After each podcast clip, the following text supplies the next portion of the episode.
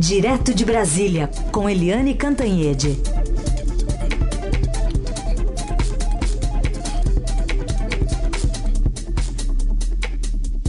Oi, Eliane, bom dia. Bom dia, Raíssen, Carolina, ouvintes. Bom dia, Eliane. Aproveitamos também para cumprimentar a Beatriz Bula, correspondente do Estadão, que agora está em Nova York para acompanhar também a Assembleia Geral da ONU. Tudo bem, Bia? Bom dia. Oi, bom dia, Carol Heisen, Eliane, e um bom dia também para quem estiver nos ouvindo. Bom, Eliane, vamos começar então pegando algumas informações da Beatriz lá de Nova York. Bom, o que a gente teve foi o presidente Bolsonaro já é, delimitando né, a sua restrita participação por conta de questões médicas, né? Falando que no máximo vai encontrar o presidente Trump nessa viagem bastante rápida aí a Nova York, mas faz questão de fazer esse discurso e defender a soberania do Brasil sobre a Amazônia, certo? Carol, você perguntou para mim pra ou pra você, Para você, Bia, para ah, você. Ah, para mim, legal. É isso. Ele chega na tarde dessa segunda-feira aqui em Nova York. Normalmente, é, a abertura da Assembleia Geral da ONU é também um momento para os presidentes terem uma série de encontros bilaterais com outros chefes de Estado.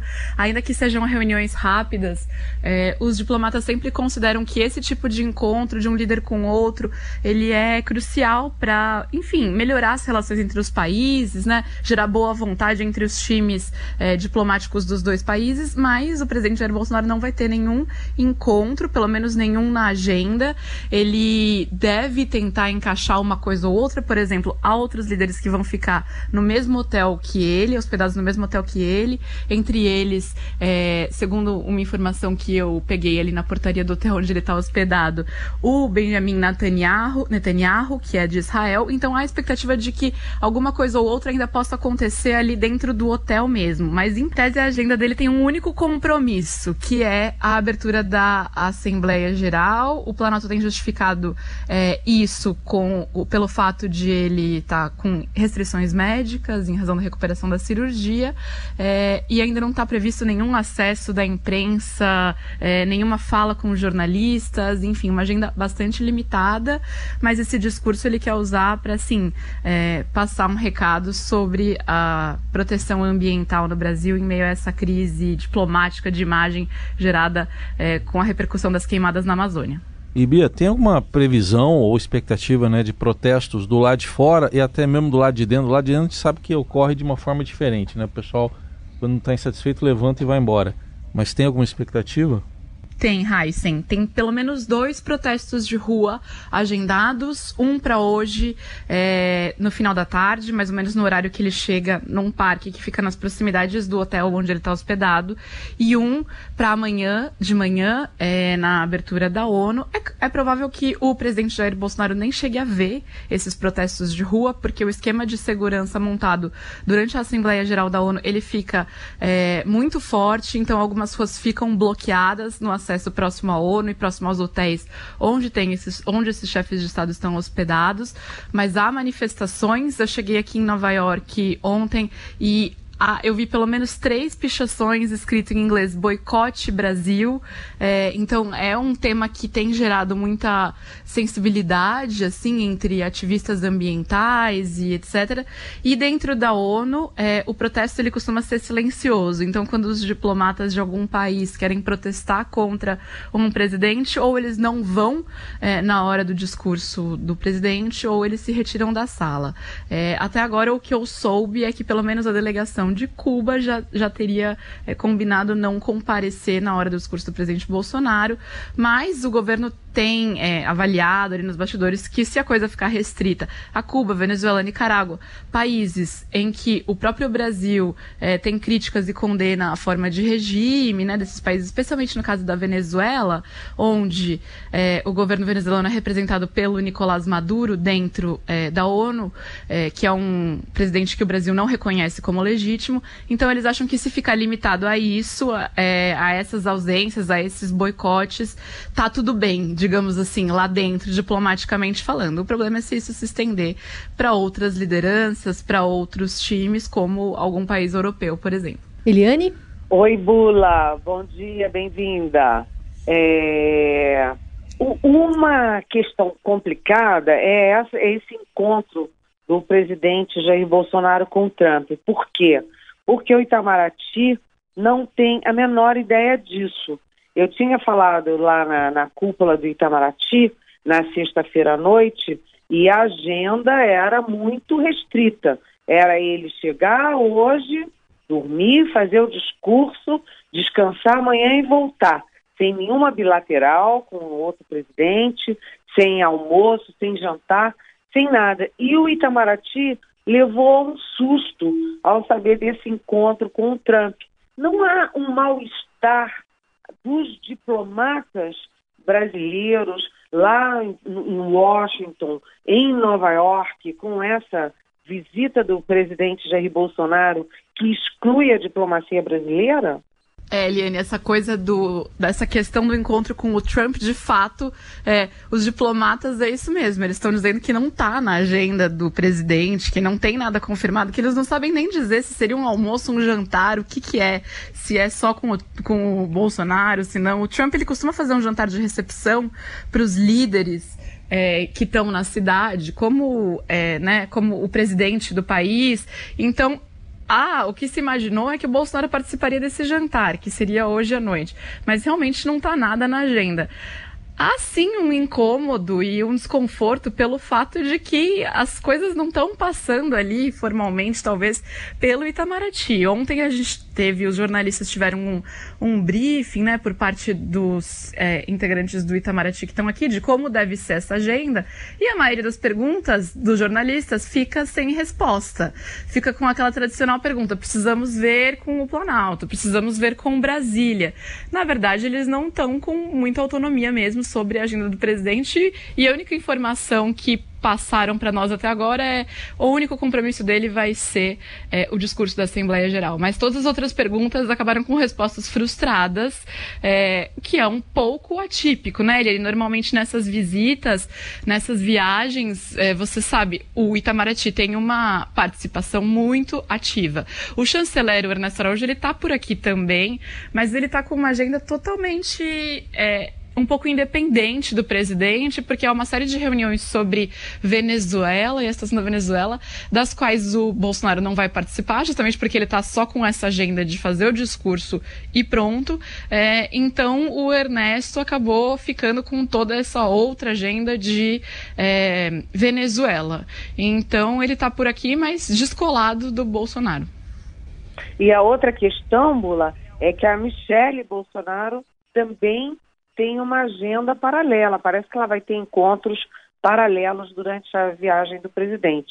É, ela tem pelo menos dois encontros confirmados, que um é com primeiras damas que estejam, que estejam em Nova York, é, na missão diplomática do Paraguai, que é hoje, e o outro amanhã é um evento organizado pela Unicef.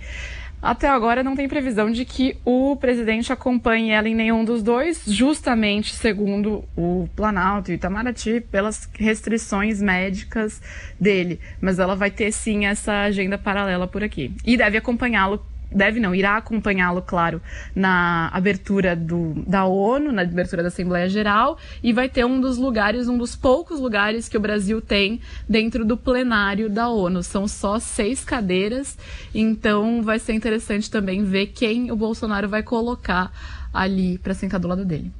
Muito bom. A Beatriz Bula vai continuar acompanhando, enfim, atualizando todas as informações também no portal do Estadão. E amanhã voltar para falar mais sobre a expectativa, especialmente da fala do presidente Bolsonaro, que é, ocorrerá em que horário aí, aí em, em, Nova York, Bula? A às 9 dele. horas daqui, que é às 10 horas aí do horário do, de é. Brasília. Então vai estar tá bem no esquenta, assim, bem próximo amanhã para a gente se falar. Isso. Então tá bom. Obrigada, viu? Bom trabalho para você. Tá. Obrigada. Bom dia. Bom dia. Bom, Eliane, então, é, essa expectativa. O, o, interessante foi o presidente Bolsonaro se manifestar sobre o assunto durante o fim de semana e falar também que não vai ter briga, né? Não, não vai ter nenhum discurso muito mais contundente ou bélico nessa questão envolvendo a Amazônia, né? O Bolsonaro, ele vai ser muito protocolar no discurso dele.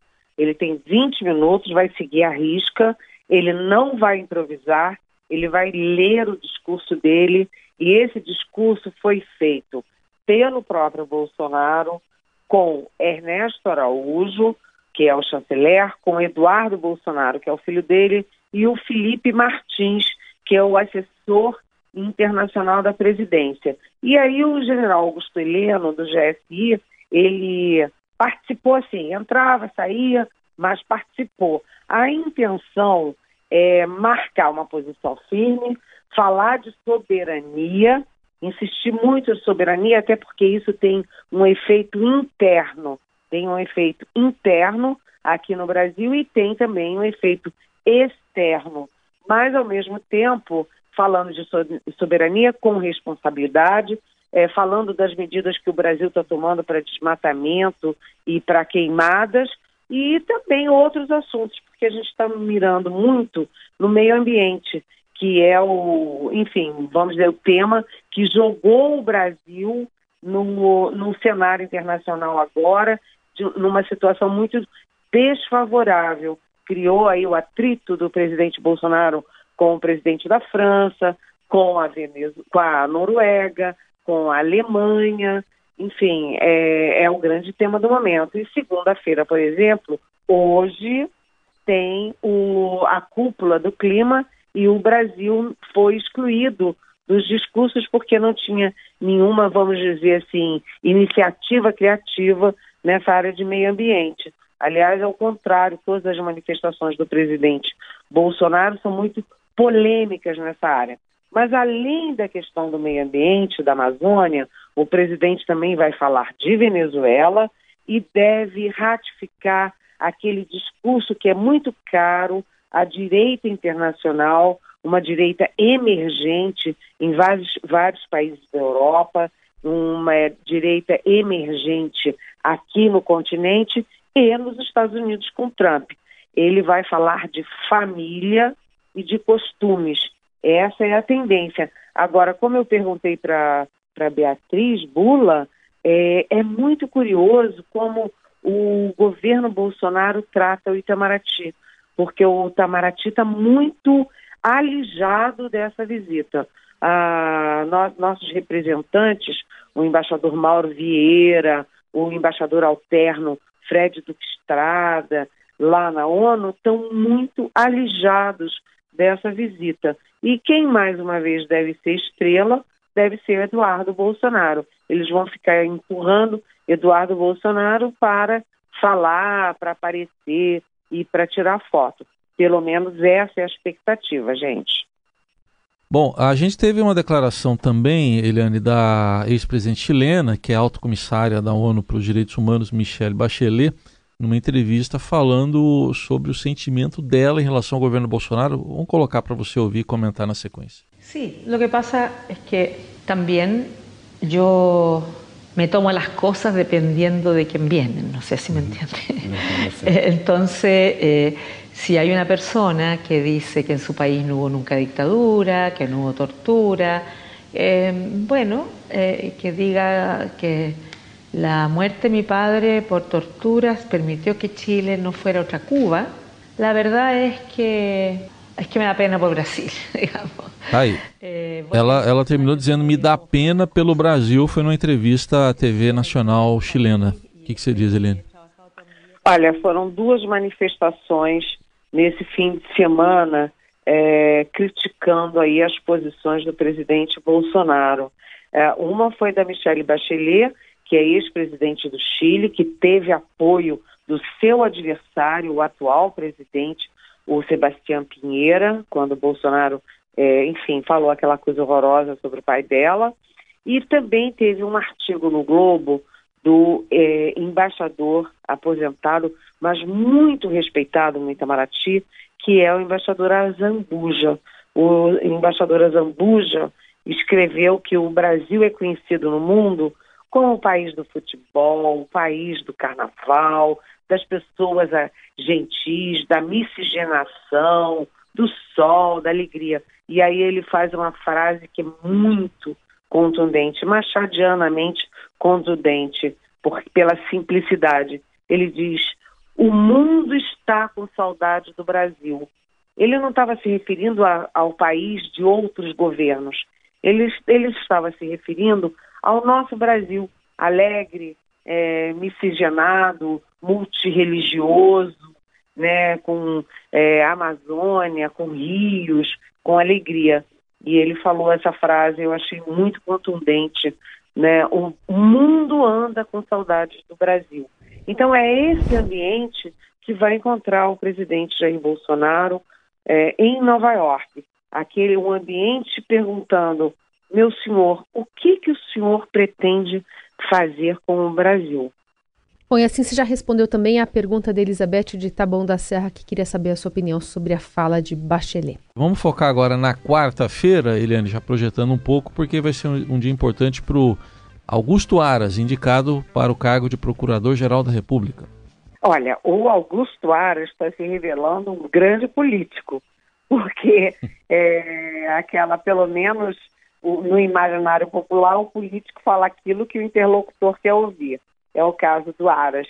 Então, o, no caso do presidente Jair Bolsonaro, ele acabou sendo escolhido fora da lista tríplice é, indicada pelos procuradores, porque ele falou que o Bolsonaro queria ouvir. Né? O Bolsonaro, quando vai escolher alguém, ele faz uma triagem muito ideológica. E o Aras se adaptou bem ao perfil ideológico que o Bolsonaro queria.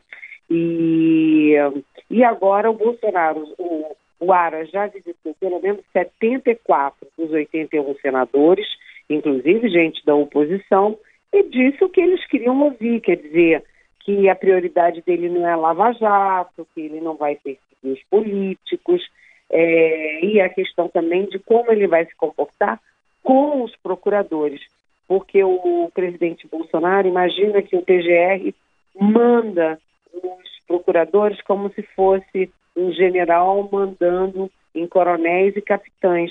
Só que não funciona bem assim. Os procuradores têm independência e a procuradoria tem independência também em relação ao executivo. O presidente da República não manda no procurador-geral da República. Aliás, às vezes há até conflitos de interesse, porque a Procuradoria, em vez de ser uma aliada do governo, ela também serve como fiscalizadora do governo. Então, ele diz isso para os senadores. Para o Bolsonaro, talvez não tenha sido exatamente isso. E para o pessoal da Lava Jato, os procuradores da Lava Jato, o que ele diz é que a, a Procuradoria vai continuar firme na Lava Jato, ele está trazendo de volta é, todos via o seu o antecessor, né, o interino agora, é, o Alcides, é, que ficou depois da Raquel Todd, entre um e outro, é, vai trazer de volta, está trazendo todos os procuradores da Lava Jato na Procuradoria e que ele vai estimular, sim, a Lava Jato nos estados, etc, etc. Ou seja, o Aras, ele se mostra um bom político, ele faz promessas ao gosto do freguês e a expectativa é de que ele seja aprovado tanto na comissão quanto no Senado, no, plenário do Senado, uma votação que seja no mesmo dia. Ele passa por uma, passa por outra. A questão mais complicada para o governo não é o Aras, é Eduardo Bolsonaro para Washington. O governo ainda não formalizou o pedido do Eduardo Bolsonaro para Washington, porque não tem segurança de que ele tem votos para aprovar. Mas o Aras, a tendência é que ele seja aprovado e será uma surpresa se houver o contrário. Claro que o pessoal da oposição é, mais à esquerda tende a votar contra, mas é, a tendência é de que ele seja aprovado. Outro assunto que está em pauta é a morte da menina Agatha. Aliás, os policiais que estavam na ação que terminou com essa fatalidade no Complexo do Alemão devem prestar depoimentos hoje. Essa divisão de homicídios também fará uma reprodução simulada do assassinato durante a semana para esclarecer de onde partiu o tiro fatal. A questão é que o caso levou a um embate entre o presidente da Câmara dos Deputados, Rodrigo Maia, e o ministro da Justiça, Sérgio Moro, sobre o pacote anticrime, que prevê aquele excludente de licitude, né, uma punição mais branda a policiais que cometerem excessos no combate ao crime.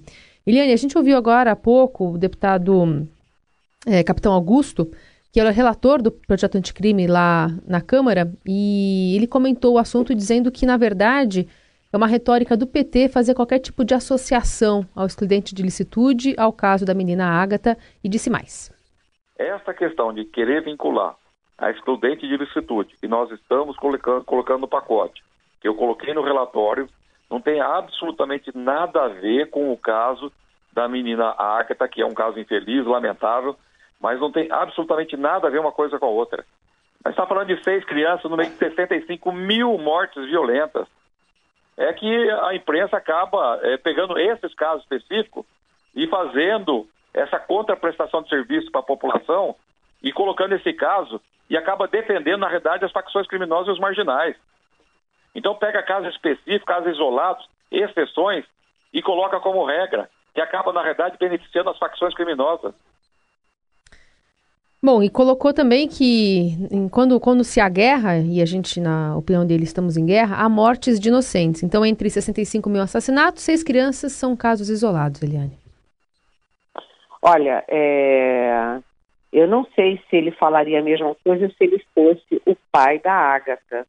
Porque ele dizia, olha, foram só seis crianças? Ah, só seis crianças, gente? Realmente, vai falar isso para o pai, para a mãe, para os irmãos, para os avós, para os vizinhos, para os amigos, para os tios de cada uma dessas crianças. Uma criança está voltando com a mãe de um evento, voltando para casa e levar um tiro nas costas aos oito anos e morrer, isso destrói a vida da criança, destrói todo o futuro da criança, destrói todo o futuro de uma família inteira, de uma comunidade inteira. Aquele tiro atingiu uma comunidade inteira. É como se dissesse: ah, a vida de uma criança pobre, qual é a diferença que isso vai fazer? Faz muita diferença. Faz muita diferença, tanto que extrapolou daquela comunidade, foi para o estado do Rio de Janeiro e hoje é uma questão nacional. O Brasil inteiro está de luto com a morte da pequena Ágata, que leva um tiro nas costas. E não teve tiroteio nenhum. Né? Segundo todas as testemunhas, houve um único tiro, um único tiro da polícia. Quer dizer, é um erro gravíssimo que mata uma criança, mata uma família inteira. E é uma questão que ganhou as redes sociais, que só se fala nisso. Isso reforçou muito aquela, assim, é, eu não vou usar a palavra hoje porque seria indelicado, mas vamos dizer, é, botou muita luz, holofote sobre o governador é, Witzel no Rio de Janeiro, porque ele é aquele que diz, ah, aponta na cabecinha e pum, mata, né? E que comemorou alegremente, saltitantemente, a morte é, do, daquele rapaz que, que invadiu um ônibus e fez reféns no ônibus. Quer dizer, mortes nunca são comemoradas. Mortes têm que ser lamentadas. E na questão do, da questão política nisso, o Rodrigo Maia, presidente da Câmara, que lamentou a morte da Ágata, ele colocou aí, disse, olha, vai ter que ter uma análise muito cuidadosa do pacote anticrime, citou especificamente o é, excludente de ilicitude. E o ministro Sérgio Moro, também pelas redes sociais, é, explicou que uma coisa não tem nada a ver com a outra. É, então é preciso ficar muito claro o que é excludente de ilicitude, porque é, o que a gente sabe, o que a gente lê, é que excludente de ilicitude é o seguinte: um policial que é, matar alguém, ferir alguém é, em legítima defesa, durante o seu serviço, enfim, em serviço, ele estará é, fora de investigações e de processos. Só que a gente precisa saber o que, que é, é defesa, porque você pode usar legítima defesa para qualquer coisa.